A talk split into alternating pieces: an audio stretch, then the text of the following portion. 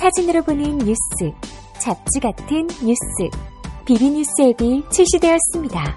그날그날의 토픽, 스포츠, 연예인, 예능, 패션, 자동차, 요리, 음악에 관한 소식을 사진과 영상으로 즐기실 수 있습니다.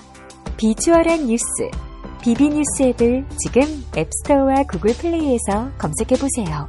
비비뉴스 네, 안녕하세요. 클러치 턴오버 사이비 토크 를 시작하겠습니다. 오늘 지금 시간은 9시 10분. 네, 방금 막 SK와 모비스, 모비스와 SK 경기를 끝냈습니다. 원래는 어, 사이비 토크를 진행할 계획이 없었지만 어, 이렇게 명승부가 나왔고 또 다른 멤버들이 사이비 토크를 올려달라는 간곡한 부탁에 힘입어 이렇게 예고에 없던 방송을 하게 되었습니다. 어, 원래 만약에 계획을 하고 방송을 했다면 경기 시작 전이나 경기 하프타임 때 뭐 제가 따로 녹음을 해, 하고 그랬을 텐데 지금은 그냥 경기 끝나고 시작하는 겁니다. 어, 그래서 지금 집까지 걸어가고 있는데 어, 일단 걸어가면서 총평을 좀 얘기하고 그 다음에 집에 가서 좀 이제 상대적, 상세적인 얘기를 하는 걸로 하겠습니다. 어, 일단 SK가 극적인 역전승을 거뒀다고 할 수 있습니다. 일단 모비스의 페인을 분석해 보자면 가장 첫 번째 옵션이 문태영 선수의 부상이었습니다. 이 쿼터에 발목을 삐어서 백코트 하는 과정에서 발목을 삐는 바람에 계속 아이싱을 하고 있더라고요. 그냥 한 3쿼터쯤? 아니, 아니. 한 승부처 4쿼터에는 돌아오겠지 했는데 결국엔 돌아오지 못했습니다. 문태영 선수가 있고 없고의 차이가 굉장히 크더라고요. 어, 문태영 선수의 기세에 눌려 보전하던 박상호 선수가 전주범 선수 앞에서는 네, 고등학생 선수를 앞에 두고 플레이를 하듯이 네, 리바운드를 쓸어담고 스펙 득점을 하고 네, 그렇게 문태영 선수의 위력이 강했, 강했고요. 또 용병 선수들의 파울 트러블. 네, 그렇게 뭐 4쿼터에 리바를 털리지는 않았습니다만 위축된 플레이를 보여줄 수는 있었죠. 또 세 번째로는 박구영 선수도 네, 파울 트러블에 걸린 거. 네, 박구영 선수가 그래도 외곽에서 무서운 자원인데 3쿼터에 그렇게 파울 트러블로 나가면서 3점 슛을 던질 만한 선수가 네, 양동근 선수밖에 없었죠. 함지훈 선수가 하나 넣긴 했는데 그거는 뭐 좀 뜬금포였고 어 이외에 또 하자면 아 클라크 선수 네, 클라크 선수가 지난 시즌 아 지난 시즌까지는 굉장히 우수한 용병이었는데 아 모비스로 돌아서 좀 약간 1, 2, 1, 3 시즌에 메카스키를 보는 느낌이에요. 의도한 건 아닌데 클라크 선수가 노비스의 시스템에 적응하지 못하는 그런 느낌을 받았습니다. 어, 약간 클락 선수를 떠올리면은 왕성한 활동량을 바탕으로 이곳저곳 돌아다니면서 골밑 득점도 하고 중거리 슛 3점 슛까지 전부 다 넣을 수 있는 선수인데 오비스의 시스템에 녹아들려고 적응을 하다 보니 자신의 자신만의 플레이를 하지 못하고 그 모비스만의 플레이를 하라고 주력하느라고 네 오히려 자신의 개성을 잃어버린 느낌이에요. 어, 메카스킬 선수도 SK 있을 때 물론 뭐 장단점이 있긴 했습니다만 어, 꽤 괜찮은 선수였었거든요. 근데 플라코 선수는 선수와 선수와는 다르게 또 KT를 한때 이끌었던 선수기도 했잖아요. 근데 모비스에서 지금 SK 경기를 통해서 용병이 약점이다라는 것을 보여주었습니다. 어, 지금 이렇게 시즌 초반에 모비스가 약점을 드러냈다는 것은 SK한테 어, 절호의 기회라고 할 수 있고 모비스는 역시 벤슨의 부재가 크다고 할 수 있겠습니다. 클라크 선수를 다시 얘기해 보자면 라틀리프 선수와 클라크 선수를 병행해서 번갈아 가면서 썼는데 유재학 감독이 약간 미스한 게 클라크 선수를 좀 많이 빼고 라틀리프 선수를 많이 넣어서 그 공격을 전개했어야 했는데 클라크 선수가 은근히 좀 많이 들어왔단 말이죠. 결국에는 둘 다 파울 트러블로 다 파울로 경기를 마쳤습니다만 저 같았으면은 라틀리프 선수를 좀 더 중용을 하지 않았을까 싶네요. 그리고 어, 이번 경기를 통해서 다시 알 수 있었던 거는 어, 심스 선수가 그동안 라틸프 벤슨 선수 상대로 굉장히 강했는데 SK는 헤인즈보다, 아, 예, 심스보다는 헤인즈를 더 많이 쓰는 경향이 있었는데, 이번 경기를 통해서 문경 감독이, 아, 이제 헤인즈보다 심스를 더 많이 써야겠다는 생각을 갖게끔 해준 경기라고 할 수 있겠습니다. 어, 그만큼 심스 선수가 그 모비스전에 한해서 영향을 끼치는 바가 얼, 얼마나 큰지를 알 수 있었고요. 또 4쿼터 를 되짚어보자면 당연히 뭐 수훈 선수는 김선영 선수와 김민수 선수 네, 사실 김민수 선수는 오늘 큰 기대를 안 했어요. 어, 함준 선수가 매치업이었는데 그동안 함준 선수를 매치업으로 해서 한 번도 이긴 적이 없었거든요. 뭐 기억나는 경기도 없고 네, 실제로 함지훈 선수가 그 튼실한 하체 힘을 바탕으로 네, 포스트업을 시도하고 훅슛, 뭐 레이업, 뭐 이것저것 다 했습니다만 결국 승부처에서는 네, 김민수 선수가 오히려 더 적극적인 움직임으로 네, 골밑을 파고들고 득점을 해서 네, 리바운드 가담도 열심히 하고 네, 평소와 같지 않은 모습으로 달, 자신이 달라졌다는 것을 확실히 보여주었습니다. 또 이외에 SK 선수를 또 얘기를 해보자면 박성호 선수는 사실 지난 경기, 지지난 경기에 비하면 활약도가 굉장히 미비했어요.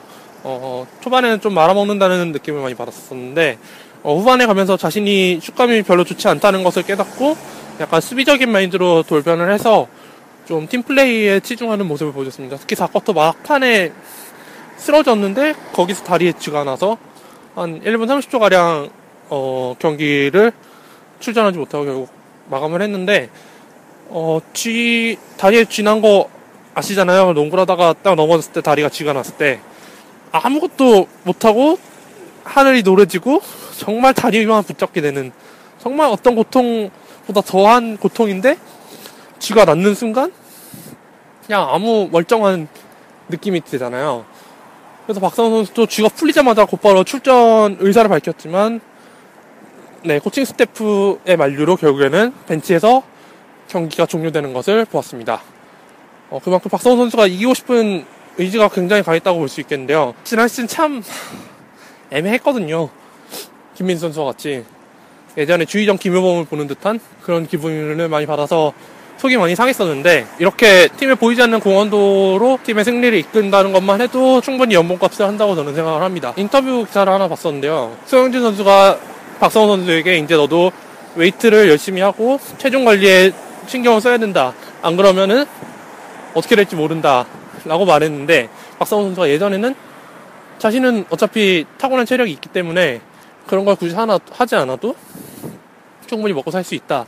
그런 생각이었지만 어, 최근 들어서 그런 생각을 많이 고쳐 먹었다고 해요. 그래서 이번 시즌, 비시즌 때 닭가슴살만 먹으면서 10kg를 감, 감량을 하고 실제로 이번 시즌에 좋은 활약을 보이고 있죠. 주희정 선수는 뭐 쓸 일이 별로 없었죠. 네, 그러다 보니까는 뭐 그냥 그랬고 박형철 선수가 확실히 그 자리를 잘 메운 것 같습니다. 뭐 이 선수가 득점을 막 열심히 했다 그런 건 아니지만 어, 허슬 플레이가 굉장히 좋았고 또 막 2쿼터였나 3쿼터였나 막 정신없이 막 커트 왔다 갔다 거릴 때 네, 실점 위기에서 박형철 선수가 스틸을 해가지고 다시 공을 몰고 가고 네, 그런 게 정말 엄청난 큰 힘이 되거든요. SK 입장에서는. 근데 그때 막 왔다 갔다 하다가 결국에는 모비스가 득점을 했던 걸로 기억을 하는데 거기서 만약에 어이없게 먹혔다면은 네, SK가 좀 힘들지 않았을까 싶습니다. 네, 이제 경, 경기 내적이면은 다시 또 뒷파트에서 다시 얘기를 할 거고 이제 경기 외적인 부분을 얘기해 보자면 어, 오늘 주중 경기인데도 굉장히 많은 관중들이 찾아와 주셨어요. 어, 일단 모비스 쪽은 뭐 회사 직원들을 동행 동원을 해서 원정팀 속에 원정팀 좌석에 다 앉았다고 하더라도 그거를 공짜표로 풀었을 리는 없다고 보는 거죠. 그러니까 돈을 내고 그 자리에 착석을 한 거니까는 충분히 그분들도 관중이라고 생각할 수 있고 이외의 자리 이외의 자리도 정말 3층까지 꽉 차는 모습을 보여줬습니다. 이거 이거는 사실 이번 시즌 SK가 뭐 관중 공원력이 좋다고 하더라도 주중 경기에서는 사실 한 반, 많아야 3분의 2? 그 정도 찼었는데 주중 경기인데도 거의 만석을 차지했던 거 보면은 확실히 이번 경기가 얼마나 사람들 기대를 많이 받고 관심 가지게 한 경기였는지 알 수 있었습니다. 네, 뭐 이건 경기 내적이라고도 할 수 있고 경기 외적이라고 할 수도 있는데 어, 심판 판정에 대해서 좀 할 말이 있습니다. 어, 이번 심판 판정은 어느 한쪽에 치지는 않았어요. 대신 그러니까 4쿼터를 똥 뚫어봤을 때 무승부지 어느 쿼터는 어느 쪽에 어느 쿼터는 다른 쪽에 붙어서 그쪽에 치우친 판정을 계속 내렸다는 거죠. 뭐 예를 들면 4쿼터에 모비스 쪽으로 많이 쏠렸죠. 2쿼터에도 좀 몰렸었고 4쿼터에 뭐 이것저것 그 박상오 선수가 쓰러졌을 때 김민수 선수가 그거를 막았는데 그걸 곧바로 U1 파울로 지적을 해서 공격권 하나 아 자유투 하나와 공격권을 바로 부여를 했습니다.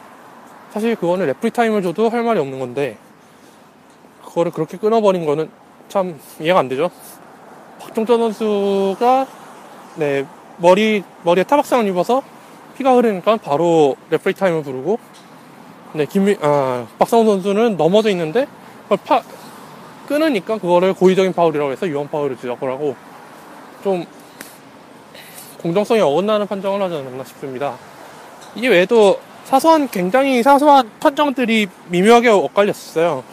뭐 김나영 선수가 속공 돌파를 하는데 모비스 선수가 옷자락을 잡아 끌어당겼으면 에도 불구하고 원 파울을 지적하지 않고 그냥 플레이를 강행시킨 것또 뭐 분명히 SK 볼인데 이걸 모비스 볼이라고 지적을 했다가 번복을 하고 네. 아, 감히 제가 이런 말을 해도 되나 싶긴 한데 심판 자질의 문제가 참 크다고 생각합니다. 네, 타임 때 잠깐 밖에 나가서 아는 분과 얘기를 했었는데, 어, 만약에 모비스가 이긴다면 SK를 이제 3게임 반차로 격차를 벌리고 1위 독주 체제를 확고히 하는 반면에 SK가 이 경기를 잡는다면 모비스와의 승차를 1.5경기로 좁혀서 흥미진진한 싸움을 예고할 거라고 예상을 했는데 어 저는 SK 팬인 걸 떠나서 뭐 KBL 농구 팬으로 봤을 때 SK가 이긴 게 참 다행이라고 생각합니다. 어 이미 4위 팀과 5위 팀에서 격차가 확 벌어졌잖아요. 이거를 쉽게 뒤집기는 힘들다고 봐요. 뭐 작년처럼 오리온스 KT 4대4 트레이드로 인해 오리온스가 8연승을 달리지 않는 한 네, 그런 케이스가 나오지 않는 한 네, 그렇다면 4강 체제를 굳건히 할 텐데 거기서 모비스가 거의 지상계를 뚫고 신계로 올라가서 뭐 혼자 독주 체제를 우승을 준비한다 2라운드부터 이러면은 정말 재미가 없어지게 되죠.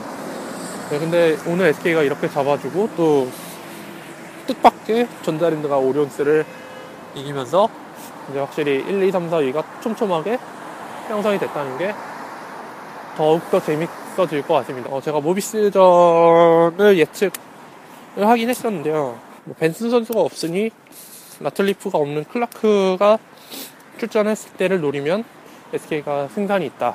라고 예측했습니다. 어, 실제로 그게 맞기도 했고요.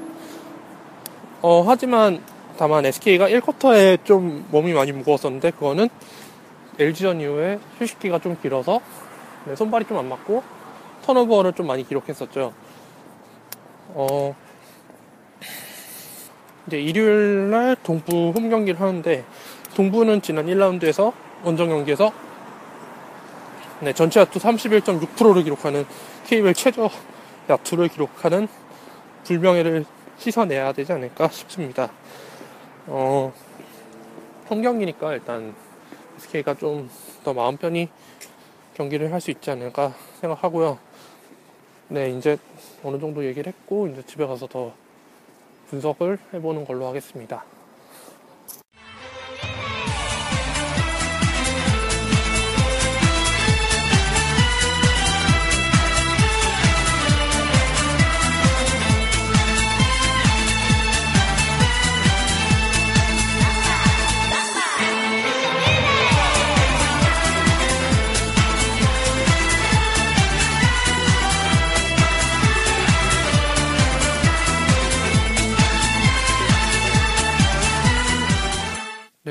돌아왔습니다.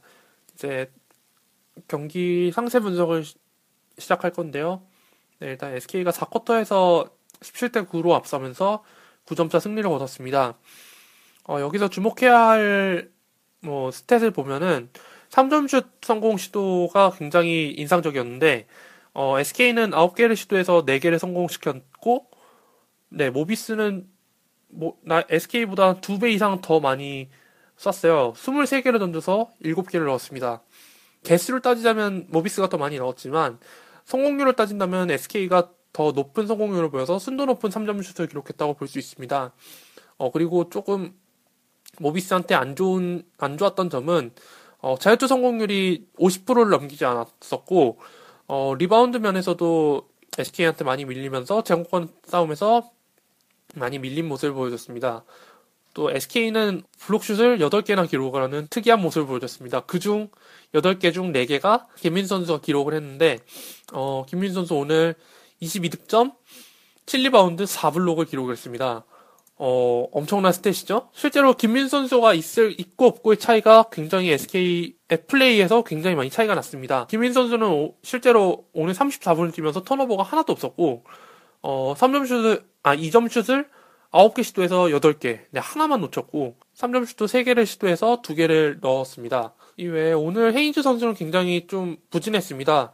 어, 2점슛 15개를 던져서 5개밖에 넣지 못하는, 네, 헤인즈답지 않은 모습을 보여줬음에도 SK는 모비스를 상대로 승리를 거뒀습니다. 네, SK와 모비스 그간의 행적으로 봤을 때 좀 다른 양상의 승리라고 볼 수 있고, 어, 이게 이번 시즌 마지막까지 어떤 영향을 끼칠지는 아직 좀 실감이 안 납니다만, 분명히 지난 시즌과 지지난 시즌에 비해 달라질 거라는 것은 확신할 수 있습니다. 모비스를 보자면 문태영 선수가 5득점에 그쳤습니다. 12분밖에 뛰지 않았고요. 어, 야투율은 그렇게 좋지는 않았네요. 5개 던져서 하나밖에 성공시키지 못하고 3점 슛은 하나 성공시켰습니다. 이외에 라트리프 선수가 공격을 이끌었는데 16점, 9리바운드, 더블 더블에 근접한 stat을 기록하였습니다.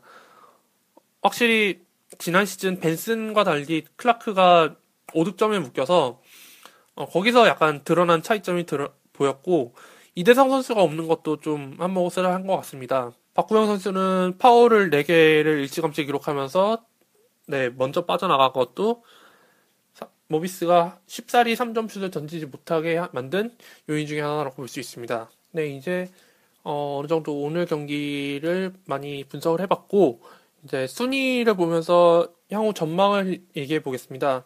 일단 모비스가 마침내 11연승을 마치면서 시즌 3패를 기록했습니다. 어, 오늘 승리를 거둔 SK는 5연승을 기록하면서 12승 4패. 어, 울산 모비스를 한 게임 반차로 추격하게 되었습니다. 어, 오리온스가 개막 초반에 8연승을 기록하다가 안양 KGC한테 충격적인 패배를 당했었죠.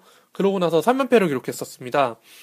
어, 그만큼 연승이 길어지면 길어질수록 후유증이 좀 더 많이 나타나곤 하는데, 어, 저는 모비스가 그 연패, 연승 후유증을 겪으리라고 생각하지는 않아요. 왜냐면은, 어, 모비스가 갖추고 있는 다음 대진 표가, 어, 모비스 대 삼성. 네. 삼성을 뭐 비하하는 건 아닙니다만, 어, 최근 모비스 삼성전에서 삼성이 이긴 경기가 몇 년 전이죠. 네, 지난 시즌, 지지난 시즌 아마 삼성이 한 번은 이겼던가요?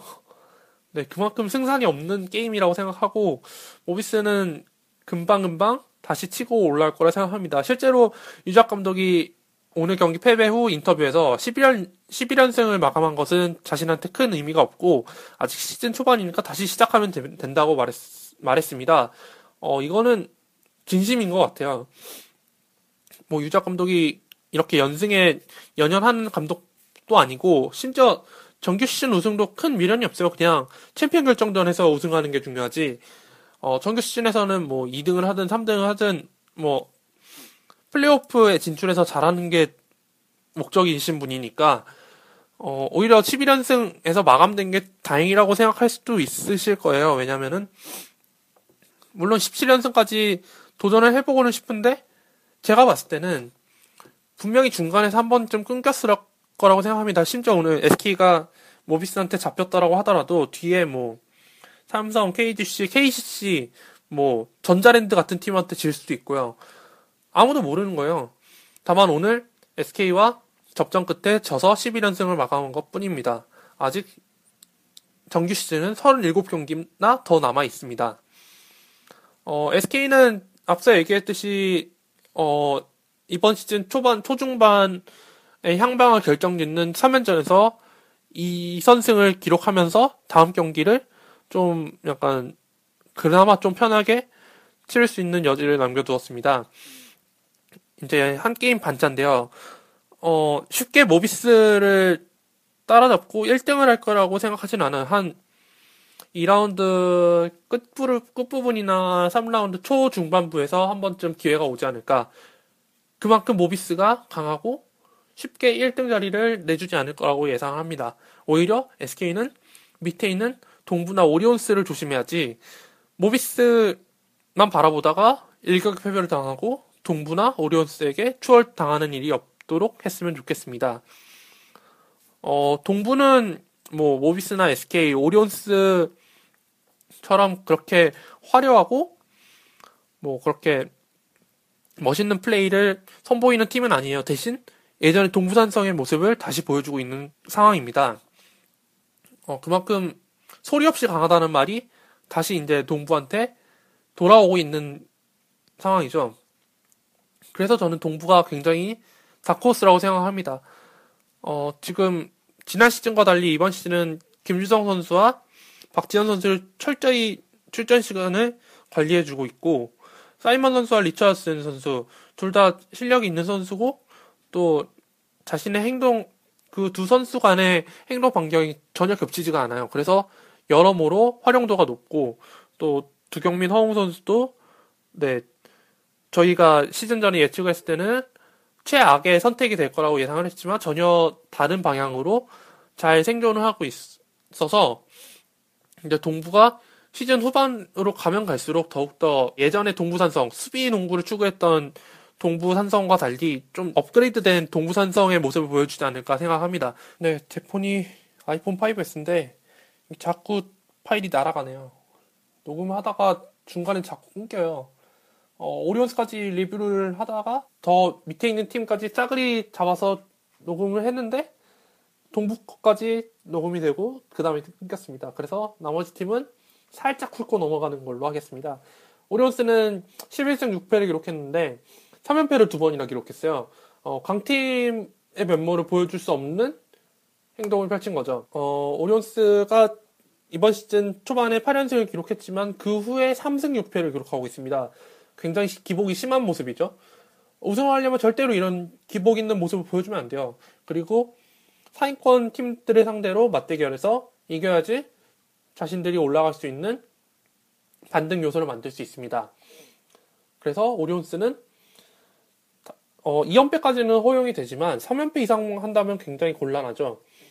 어, 또 지, 지난 경기 어, 이현민 선수가 굴욕을 당했던 KT전 어, 이거는 전창진 선, 아, 감독이 맘먹고 도발을 한 것 같은데 어, 오리온스는 이거에 대해서 어, 의연하, 의연하게 대처를 해야 한다고 생각합니다. 이거에 말려서 이현민 선수가 아, 자, 나는 왼쪽 돌파도 해야 돼. 오른쪽 돌파만 할 수 없어. 이러다가 턴오버하고 막 가드 교체되고 난리 나고 이러면 그냥 떨어지는 거예요. 절대 올라갈 수가 없는 상황인데 KT가 좀 교묘하게 노린 거라 볼 수 있죠. 오리온스는 절대 여기서 흔들리면 안 되고 어, 오리온스가 펼치려던 농구를 계속 펼치면 됩니다. 김동욱 선수까지 돌아온 마당에 여기서 더 떨어지는 것은 사실 오리온스 팬들의 기대치에 전혀 부합하지 않는 모습입니다. 더욱더 분발을 해줬으면 좋겠고 어, 나머지 6팀은 어, 사실 지금 2라운드 초반까지 봤을 때 이대로 5라운드까지 간다면 어, 군 제대 선수가 돌아오는 안양 KGC와 음, 조성민 선수가 복귀하는 KT가 5위를 점할 거라고 생각합니다. 뭐 이외에 전자랜드. 워낙 이 팀은 조직력이 좋은 팀이라 초반엔 너무 홈 경기가 없어서 원정도, 원정만 다니다 보니까 선수의 컨디션이 굉장히 저하된 모습을 보였었죠. 어, 이 팀은 어쩌면 시즌 후반이 되면 될수록 더욱더 조직력이 좋아져서 쉽게 잡기 힘든 팀이 될 거라고 생각합니다. 또 KGC는 이정현 선수가 돌아오죠. 어, 이정현 선수도 뭐 돌아오자마자 박찬희 선수와 같이 뭐 시너지를 이루면서 KGC를 꾸역꾸역 6강으로 진출시킬 수 있다고 생각합니다. 언급하지 않은 K, KCC, LG, 삼성은 사실 LG까지는 조금 저는 올라갈 수는 있다고 생각합니다. 뭐 LG는 제퍼슨이 돌아오느냐 안 돌아오느냐에 따라 시즌이 갈릴 것 같고 KC는 사실 제가 며칠 전까지만 해도 6강권은 6강은 가지 않겠나 싶었는데 김태수 선수가 이번 시즌 내로 과연 제 컨디션을 찾을 수 있을까에 대한 의문점이 들기 시작하면서 6강에 대한 희망이 조금씩 제 입장으로 봤을 때는 사라지고 있는 실정입니다. 어, 하승진 선수가 있다 하더라도 상대팀에서는 이미 하승진 선수에 대한 전략을 다 마련해 두었고 실제로 하승진 선수가 혼자 스탯을 뭐 많이 기록을 한다 하더라도 다른 선수들이 살지 않으면 전혀 팀 승리의 보탬이 될 수 없거든요. 그러다 보니까 뭐 나쁘게 말하면 스탯 1위가 되는 거고 KCC는 좀, 좀 객관적으로 이번 시즌을 바라봐야 되지 않을까. 네, 그렇고 삼성은 네. 말해봐 입이 아플 것 같네요. 네, 이 정도로 그 대충 시즌 전망을 예측해봤고 이제 SK 팬 입장에서 SK에게 뭐 진심 어린 한마디를 한다면 어, 오늘 경기 정말 재밌었고 앞으로도 이런 경기를 더욱더 많이 만들어줬으면 좋겠습니다. 특히 오늘 어, 주목해야 할 점은 모비스를 상대로 헤인즈를 쓰지 않고 심스를 활용해서 재미를 본 점. 또 김민수 선수를 함지훈 선수의 매치업으로 내세워서 승리를 거둔 점. 뭐 김선영 선수의 사쿼터 부스트업은 뭐 말할 것도 없고 네. 이렇게 해서라도 모비스의 12연승을 저지를 했습니다. 물론 문태영 선수가 안 나와서 좀 아쉽긴 합니다만 1라운드 때는 심스 선수가 안 나와서 모비스한테 아깝게 졌잖아요. 이제 장군 멍군이에요. 이제 3라운드에는 모비스에는 이대성 선수가 복귀할지 안 할지 잘 모르겠습니다만 이대성 선수가 돌아온다면 또 굉장히 접전이 펼쳐질 가능성이 높습니다. 어, SK랑 모비스는 이래저래 계속 치일 거예요. 뭐 플레이오프에서도 만날 수도 있고 뭐 정규 시즌에서도 순위 결정을 하기 위해서 단두대 매치를 펼칠 수도 있고 근데 이제 서로 서로 각자 장단점을 분석을 하고 전략도 분석을 하는데 이제 경기 당일날 벌어지는 변수에 의해서 이 팀, 이 두 팀 간의 그 맞대결이 결정이 되는 것 같아요. 오늘도 문태영 선수의 부상으로 결국 모비스가 승리하지 못했죠. 이제 SK는 어 2라운드 모비스라는 거함을 어, 물리쳤으니까 나머지 있는 2라운드 잘 마무리했으면 좋겠고 특히 다음 아 이번 이번 주 일요일 동부전, 다음 주 일요일 동부전이 저는 좀 중요하다고 생각합니다. 동부가 좀 SK 입장에서는 상대하기 힘든 좀 껄끄러운 팀이라고 저는 생각하거든요. 오리온스보다. 어, 정말 수고하셨고, 어, 아마 본편은 이번 주 일요일 일 것 같은데, 제가 참석을 할 수 있을지 없을지는 조금 모르겠네요. 어, 일정을 봐야 알 것 같고, 네, 이 정도로 하고, 네, 저는 빨리 편집을 해서 올리도록 하겠습니다. 어, 끝까지 들어주셔서 감사하고, 네, 다음에 또 뵙겠습니다.